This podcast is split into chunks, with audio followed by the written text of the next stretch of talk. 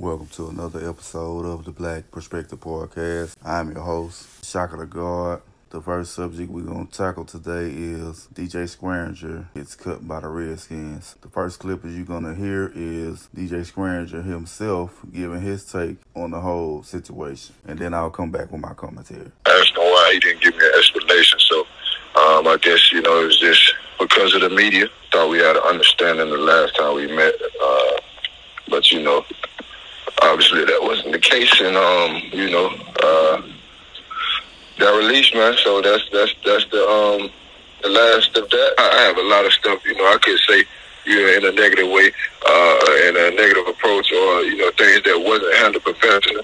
But um, you know, I'm gonna keep it professional, you know, um, and and, and uh, you know, that's and, and be a pro about mine, man. You know, because uh, uh, that's the only way I know how to be a pro and keep it moving forward. And um, if, if they, you know, if, if they release me, man, if that's what feel the best thing for the Redskins, man, then um, it's the best thing for me too. So DJ Swearinger was cut by the Redskins after he criticized the defensive coordinator. Um, this should be a lesson to any black athletes, any actors, anybody in the black community that's making a lot of bread, you know, serving the white man, entertaining the white man. What you gotta understand is you paid to entertain. You're not paid to give your personal opinion. You're not paid to disagree with the coach or with the play calls or anything like that. You paid to be a boy to entertain these folks.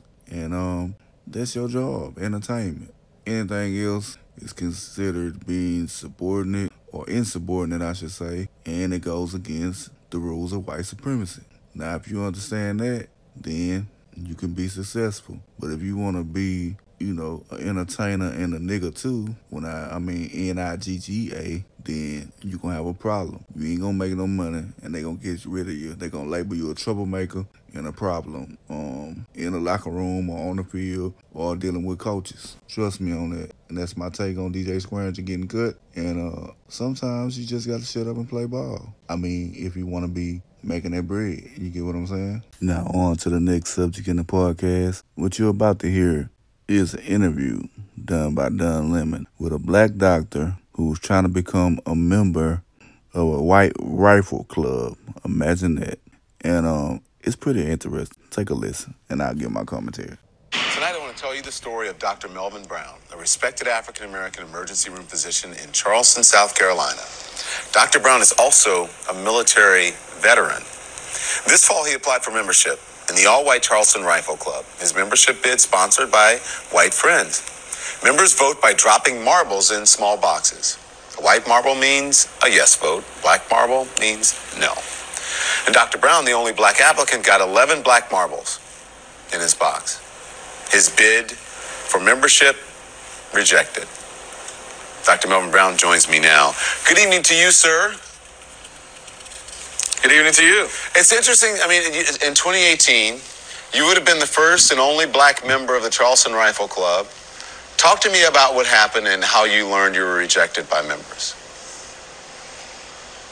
Uh, try to be as brief as possible, but basically, I've known some uh, friends that have been members of the club for close to 10 years.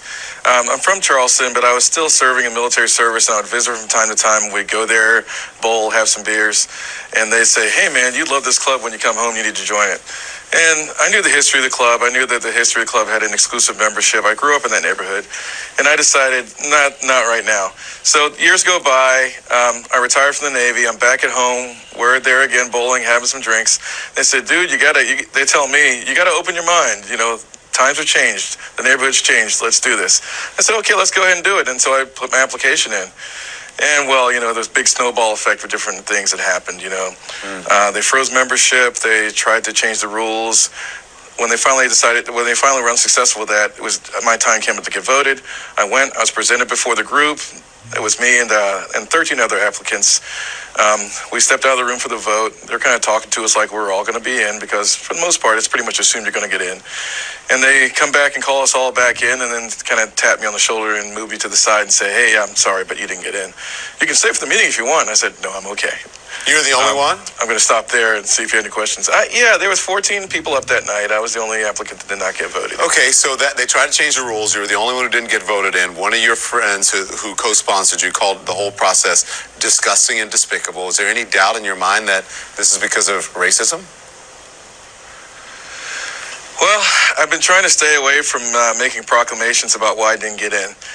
You get a chance before, when your name is submitted, people get a chance to voice any objections. Nobody voiced any objections. Then I didn't get voted in. No one offered an explanation. When I looked down the applicants, I tried to see what, what it was that was different between them and me. Everyone was from all walks of life. Um, some of them were veterans, some of them were Navy physicians, the, like I was. But I didn't get in, so one only has to come to one conclusion. Mm. So you had been a guest though at the club on several occasions before you applied to be a member. Oh yeah. So give me your experience. Oh, several occasions. Yeah. Then was do you think it was a was it a case of being nice to your face as long as you weren't trying to belong or become a member? Well, again, I, I, you're talking for. I can't talk for people who voted against it because I don't know them when I would go, I was guest of friends of mine from growing up in Charleston and friends of mine from med school and different people that were members uh, in the neighborhood. So as far as I knew, I was accepted and having a great time and enjoying my time with my friends. Mm. But again, I knew the history of the club and it has a huge membership, and they can't represent the entire membership. Yeah, but I think maybe you might have thought that times have changed, as your friends have said, because during your last military posting in Jacksonville, Florida, I understand that you had been accepted into a nearly all-white yacht club, uh, and it was a good experience, right? right, right? So, talk, so maybe that is yeah. Yeah, I'd be lying if I didn't say that gave me momentum. I mean, that happened shortly before I retired and moved back to Charleston. I mean, Charleston's always been, I love my city, and it's always been kind of an island in a red state. and um, I was in Jacksonville, which to me was the deep south. And when I was approached about joining the Florida Yacht Club, I said, oh, heck no, that's not going to happen. But again, friends were saying, no, this is different. I yeah. applied, I got in. So that gave me a little momentum going in. So I thought, well, maybe I need to give my own city a different, hey, you know, look. I've got 10 seconds left. I hate to short shrift. So how do you explain this to your children? Oh, sorry. I know that's a big question, but how do you explain it to your children? I try not to push the negative, push the positive. The best way to get to know people better and get over these borders is just to engage, be there, be involved, and just make friends with people. Because that's what's worked for me in the military and my professional life. Just engage and meet people, and they'll formulate. Most people will kind of warm, but then there are some who make almost a a decision before they meet you, and you can't change that sometimes. The producer gods have granted us a little more time, so I'm going to ask you another question if I can. Okay. So, do, do you believe that this is an attitude of an isolated group of men at this club, or do you think there's a wider problem itself in Charleston or maybe beyond? In my particular case, I think it was a few people who are holding the club hostage. But in general, I think that this is one of the last bastions to try to. I hate to. I don't want to sound like I'm an advocate, but I guess I am. Um, level the playing field. You know, you we you have programs like affirmative action. You have corporations with diversity officers. What's really left is parity in public education and also social settings. A lot of my friends get these jobs, but then if you're not able to socialize with everyone, you're kind of left out of the pot. And I think that overcoming the social barriers, if we're all hanging out after work or outside of work, we get to know each other much better, and that makes the, the playing field much more even. And that's the important thing, I guess, we can take away from this. Okay, so a good doctor in South Carolina tries to join an all-white rifle club. How that sound? Nigga must spell on his head all his life. Because we know South Carolina is a prisoner's place. He know. He grew up there. So what possessed this nigga to think he was that special to go join these white folks exclusive club? Now me myself, I just think it's a nigga with low self-esteem. Because I know if they got some white gun clubs, they got some black gun clubs. Go be with your own people, man. Use your fucking brain, all them PhDs, them doctor degrees you got, nigga, and use your motherfucking brain. Them white folks don't want your ass, and you knew that shit.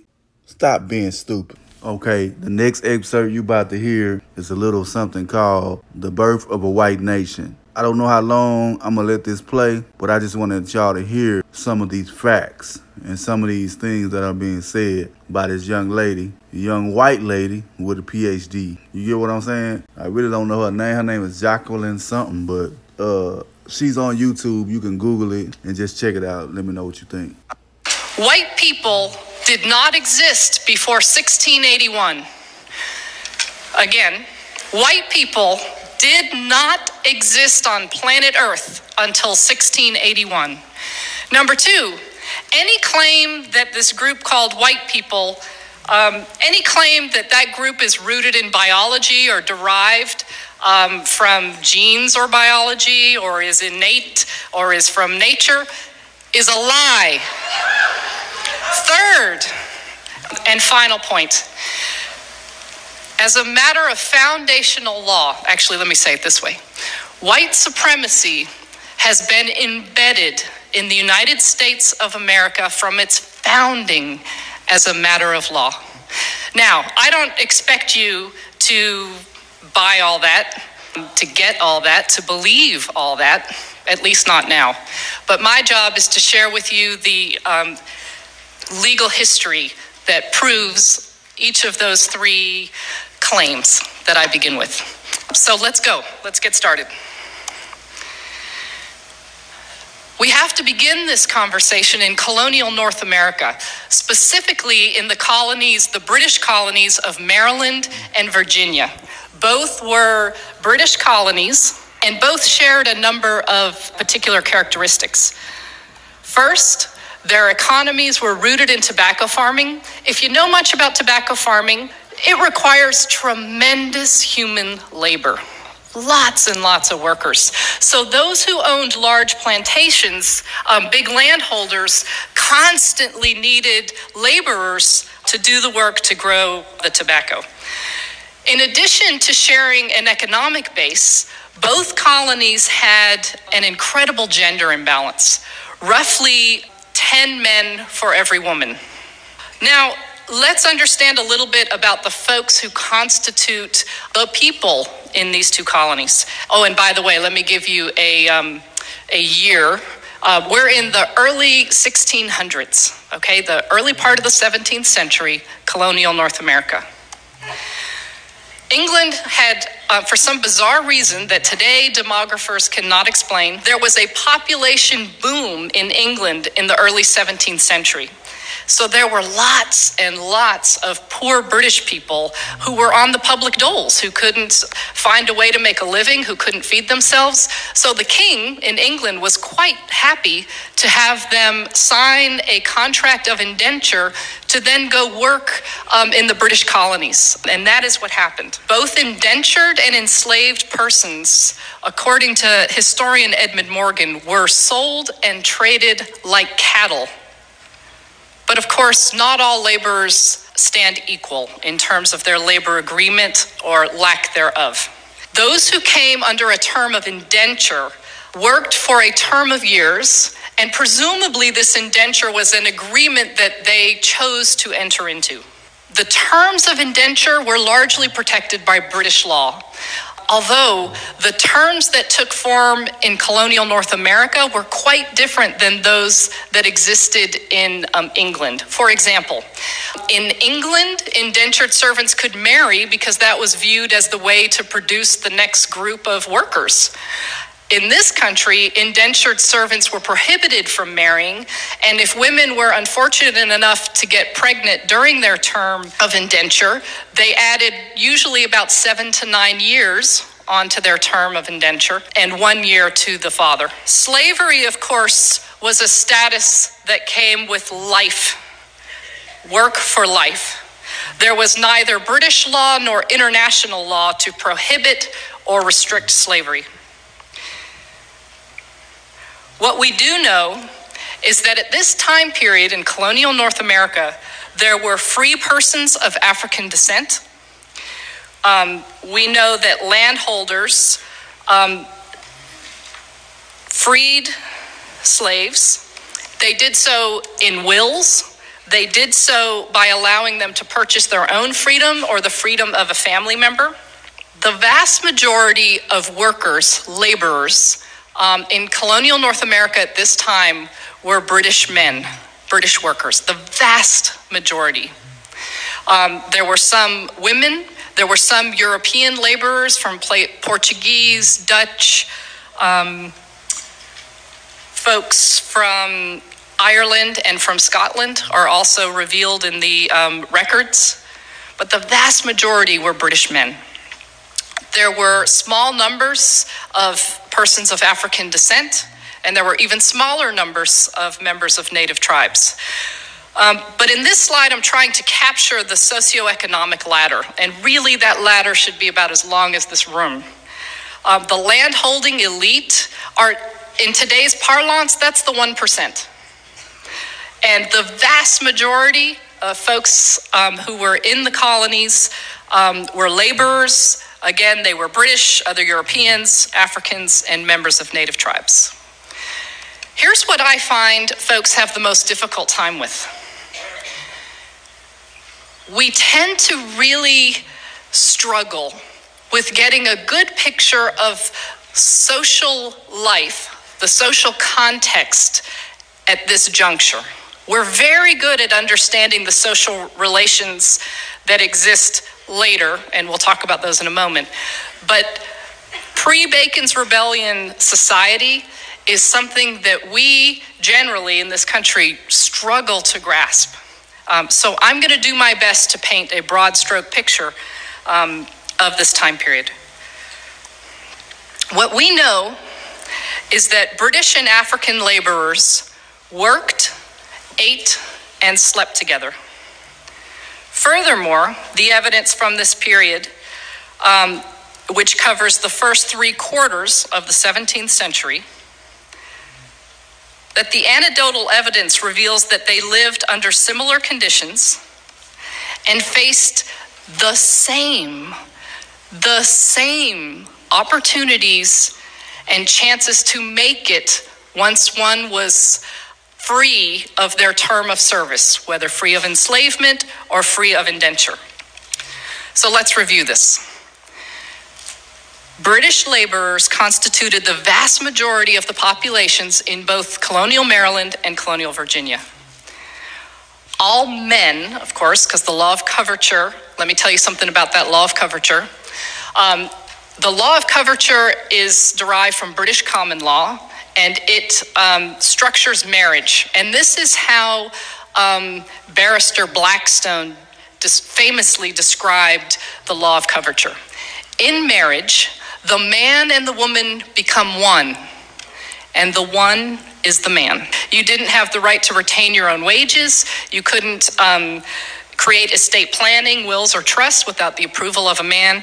So, all men who were free of indenture or enslavement faced the same opportunities in these colonies as a matter of law. For example, free men of African descent could own servants or slaves and they did. They could vote, and they did. They could marry persons of the opposite sex. God, and I love that I have to make that qualification now. Woo! They could marry persons of the opposite sex regardless of national origin, and they did. In fact, marriages between men of African descent and women, primarily of British descent, were not uncommon at all. In one county, one half of the free men of African descent were married to a European woman. There was a challenge to these marriages, but it did not come from the masses. It came from elites, and that's what we're going to talk about next. All right, this little depiction um, is meant to be a depiction of the um, lawmakers in Maryland, colonial Maryland lawmakers.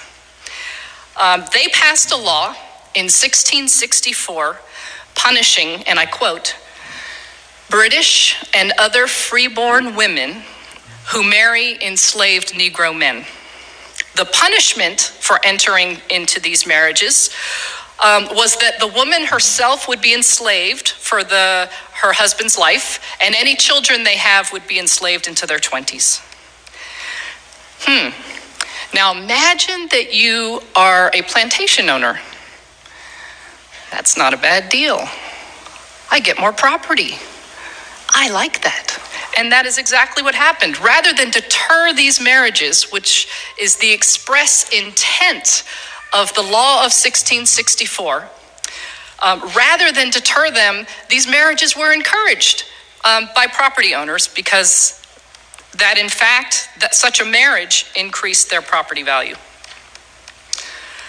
This law This law of 1664 represents, if not the first, certainly the precursor to anti miscegenation law. These are laws that punished or prohibited marriage between, notice that white people didn't exist yet in 1664, um, at least as referenced in that law. But most generally speaking, anti miscegenation law prohibited and punished marriages between a white person and a specific non white person or persons. Let me be really clear. I read all the time in history books, in academic texts, um, and I hear, I read anti miscegenation law described as prohibiting interracial marriage. That's not correct. For example, a person of a member of a native tribe could marry a person of Chinese descent. Both were understood as racially distinct, but never did anti miscegenation law prohibit such kinds of marriages.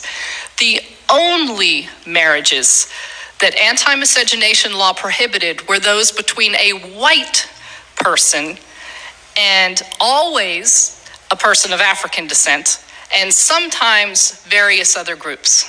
Okay, so just so we're really clear about anti miscegenation law and its link um, to whiteness.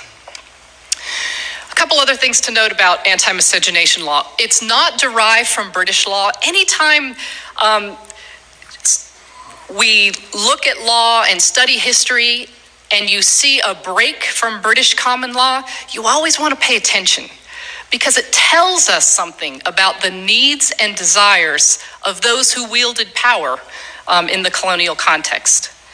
So, anti miscegenation law was one of these laws. They were passed colony by colony and then state by state. It's a really important area of law um, for a number of reasons. Um, but for our purpose this morning, is because it's where this human category called white first appears on planet Earth. The first time. In addition, anti miscegenation law is important because it lasted more than 300 years. These anti miscegenation laws literally shaped the faces of this group of more than 2,000 X number of people that I'm looking at today. The Maryland legislature um, sought to correct for the encouragement of marriages that they described in that previous law of 1664 as, quote, a disgrace, unquote, to the British people as an indication that the quote British or freeborn woman must be forgetful of her status as free, end quote. So they passed the law of 1681. And in this law, it made it illegal for British and other white women from marrying a Negro slave. And furthermore, the law punished any landholder who encouraged the marriages and any religious authority who performed it. This law equals the invention of the human category white. Did these group of laborers, some of whom were from Portugal, some um, from Holland, some from Ireland, Scotland, did, did they have a little genetic transformation that occurred right after the General Assembly in Maryland met, creating a genetic sludge that we can now call white? Virginia passed its first anti miscegenation law in 1691. In Virginia, the law prohibited both white men and white women from marrying um, African, uh, pardon me, a person of African descent or a member of a native tribe. Um, but lest I leave you thinking that gender equality um, was being created in this law, let me quickly dispel that. Studies um, of antebellum courts reveal that, in fact, anti miscegenation law um, was that, at least in the language of the law, prohibited these marriages for white men and white women. But here's what we know from antebellum court cases um, we know that plenty of white men married and or engaged in intimate sexual relations um, with prohibited women. However, very rarely were they brought to court and punished under the anti miscegenation law. Very rarely. So, here, pay attention to this. This law, in its enforcement, is largely focused on, inc- on controlling the relationality and the sexuality of white women and non white men. Furthermore, think about um, the enforcement practices that come out of this um, particular law. What, what's the result? Who becomes more available for who? We see a, a further step in locating patriarchal power squarely among and within white men. We've talked about the law of 1664 and the amendment to that law in 1681. And we've noted that the key difference between those two is the reference to the group who's um, of concern. The language has shifted from British and other freeborn to British and other white women. Um, in that particular law. So the question becomes well, what the heck happened between 1664 and 1681? And the answer is Bacon's Rebellion. This was a, rem- a massive revolt in the colony of Virginia that lasted more than a year. Let's talk, let me give some background um, of the seeds of this rebellion, what helped give rise um, to this violent outburst. Those who were enslaved, um, I don't think it's hard to imagine, were by definition of their status disgruntled laborers. And remember that pool of readily available workers from England who were this was a, rem- a massive revolt in the colony of Virginia that lasted more than a year. Let's talk, let me give some background um, of the seeds of this rebellion, what helped give rise um, to this violent outburst. Those who were enslaved, um, I don't think it's hard to imagine, were by definition of their status disgruntled laborers. And remember that pool of readily available workers from England who were poor? Um, and happily sent off in the guts of ships, well, they dried up. That population surge um, ended, and there was no longer a pool of laborers from um, Britain available to handle the work on the um, plantations in the colonies. The result is they began to impose harsher punishments on indentured servants who were already here so that relatively minor infractions would result in significant extensions to their years of service. Those who completed their term of indenture or who were released from their status as enslaved were frustrated. They were frustrated because the King of England gave almost all of the farmable land to his buddies. Um, and even if they could find land to grow tobacco on, prices dropped and taxes went up.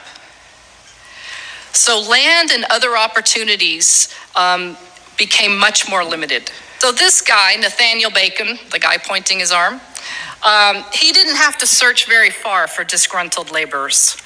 Both those who were enslaved or indentured faced worse treatment, and those freed faced less ability to make a future for themselves persons of European and African descent fought um, in the first phase of Bacon's rebellion against members of native tribes, and then in the second phase of Bacon's rebellion against the British ruling elite. Nathaniel Bacon ultimately died from wounds that he received in a battle, and England sent troops um, into the colony, and that eventually quashed the rebellion. But not without having made a significant impression upon those who wielded authority and were threatened by this rebellion.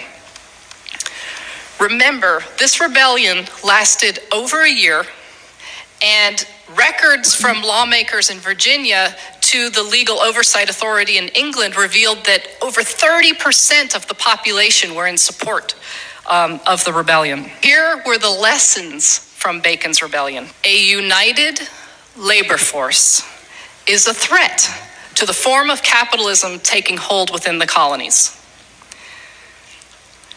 Virginia lawmakers wrote letters to the oversight authority in um, London explaining that they intended to pursue a divide and conquer strategy in order to prevent future rebellion. It's only after Bacon's rebellion that we see the emergence of white people as a group of humanity. Let's think about this for a minute. 1681, some lawmakers invent a new label for a group of people. Imagine, if you will, just for a second, for fun here, that I'm a lawmaker and I just pa- pass a law claiming that three quarters of you in this room are crunchies. Okay? So three quarters of you are crunchies, and the other quarter of you are not. Who gives a damn? Who would care? Some silly lawmaker came up with a label for you. It's really unlikely that it would mean much. But let's say I follow it with this those who are crunchies, you can pay no more than $25 a night for that hotel. No more.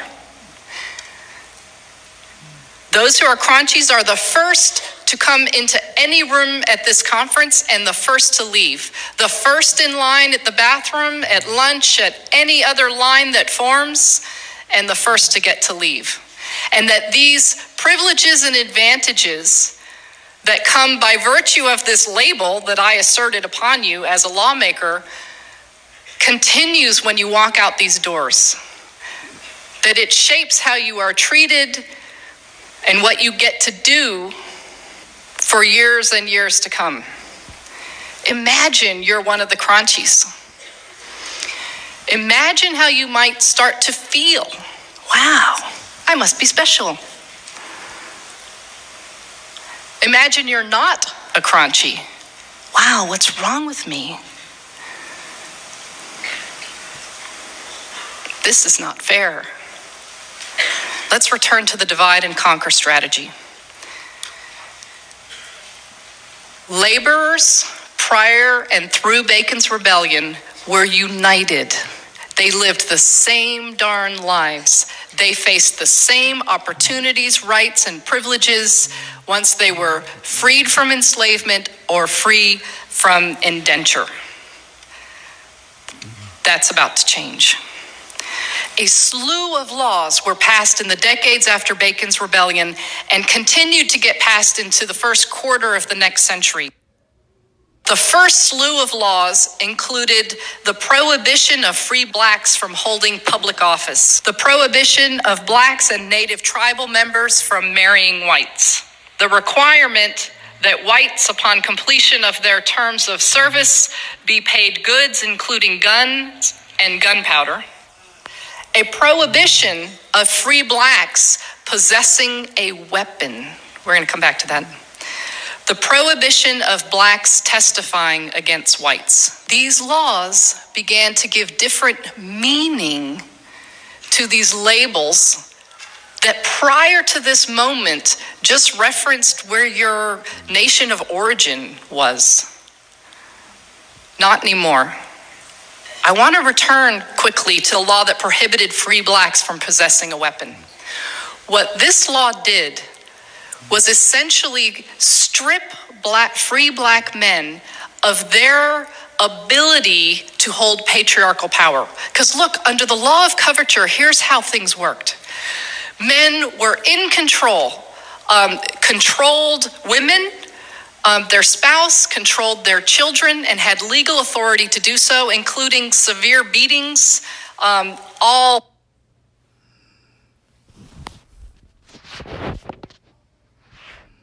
financial assets and land. The man had the control. But the exchange was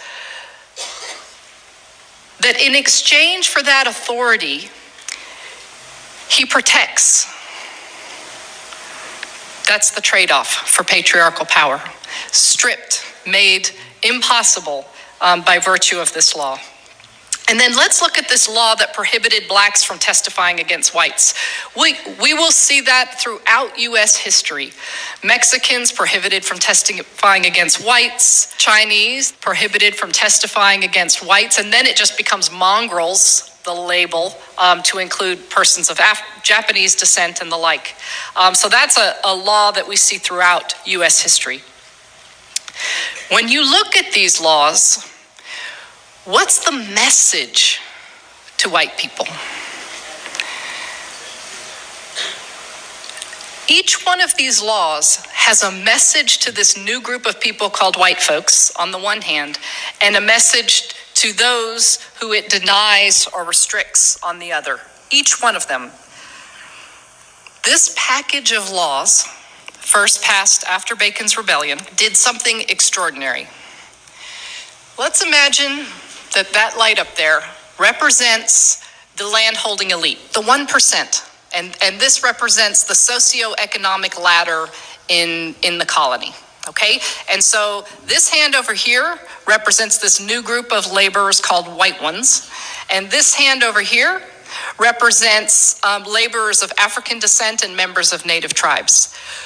Before Bacon's Rebellion and through it, these laborers had the same lives, faced the same opportunities, and that changed.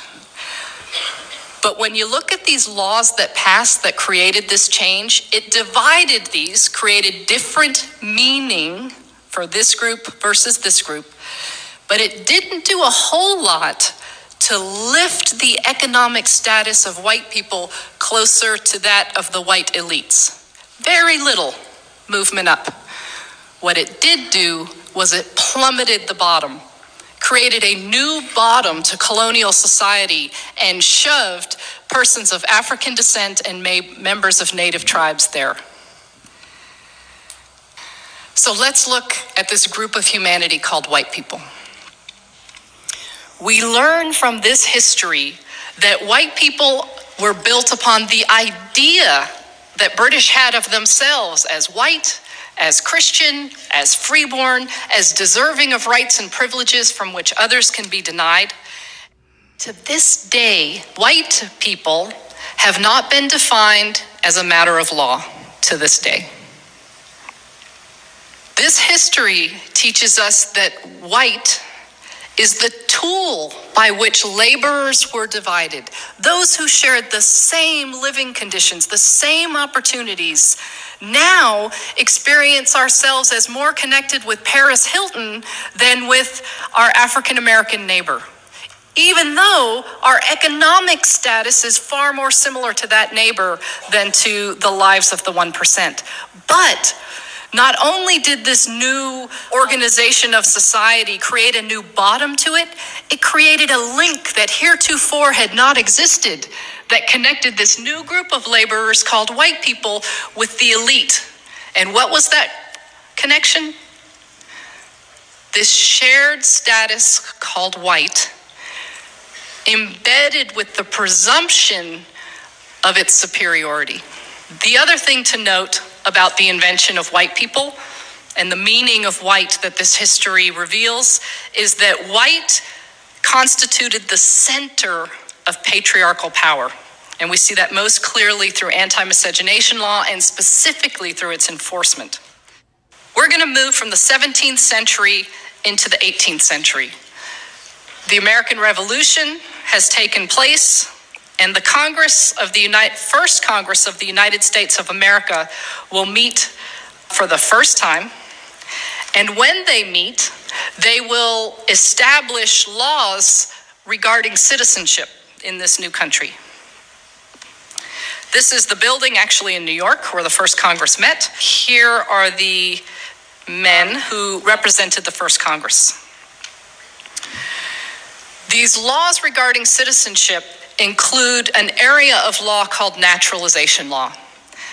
Naturalization law provides the process by which one who is not born in a country can become a citizen.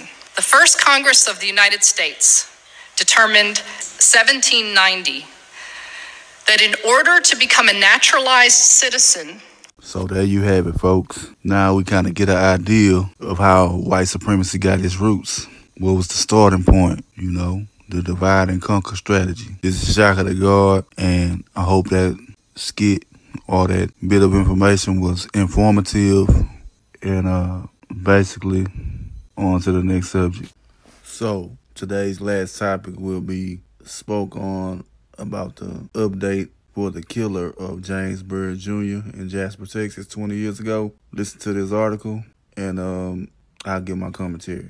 Execution date set for Texas inmate convicted in 1998 dragging death of black man by Tanisha Kenny, December 24th, 20,180,810. An April execution date looms for a white Texas man condemned for the 1998 dragging death of James Byrd Jr. John William King faces lethal injection on April 24th, 2019 for the grisly murder committed in the East Texas city of Jasper 20 years ago. King was one of three men convicted in Byrd's June 1998 death, during which the African American man's body was chained to the back of a truck and dragged down a road. John William King was one of three white men charged and convicted for tying James Byrd Jr.'s body to a truck and dragging it down the road. Image courtesy of AP. District Judge Craig Mixson signed the execution order on Friday, December 21st, the Associated Press reported. In February, the Fifth U.S. Circuit Court of Appeals rejected King's appeal, arguing that Lyers had insufficiently presented his case and that only a few pieces of circumstantial evidence linked him to the scene of a fight that led to Byrd being chained to the truck by his ankles and dragged. In October, the U.S. Supreme Court refused to hear King's appeal, effectively sealing his fate. The shocking murder prompted Texas to pass its own hate crime law in 2001. So, it took 20 years for James Byrd family to get justice. So what that tell you? 20 years. All I got to say is that to that is better late than never. And uh, fuck them in their ass, cracker ass motherfucker.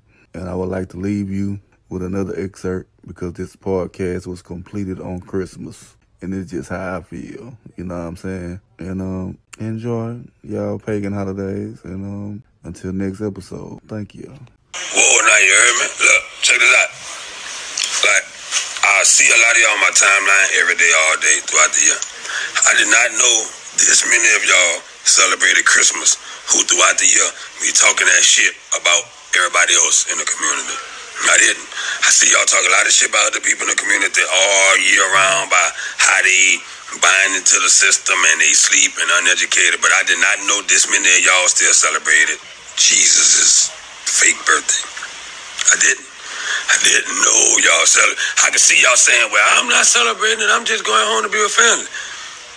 That's one thing, but when you start making a post, you buy the Christmas tree, you got the Merry Christmas hashtags, you got Merry Christmas on your fucking picture, you and your family dressed up, you celebrating this shit. Like, miss me with the bullshit. You are celebrating this shit.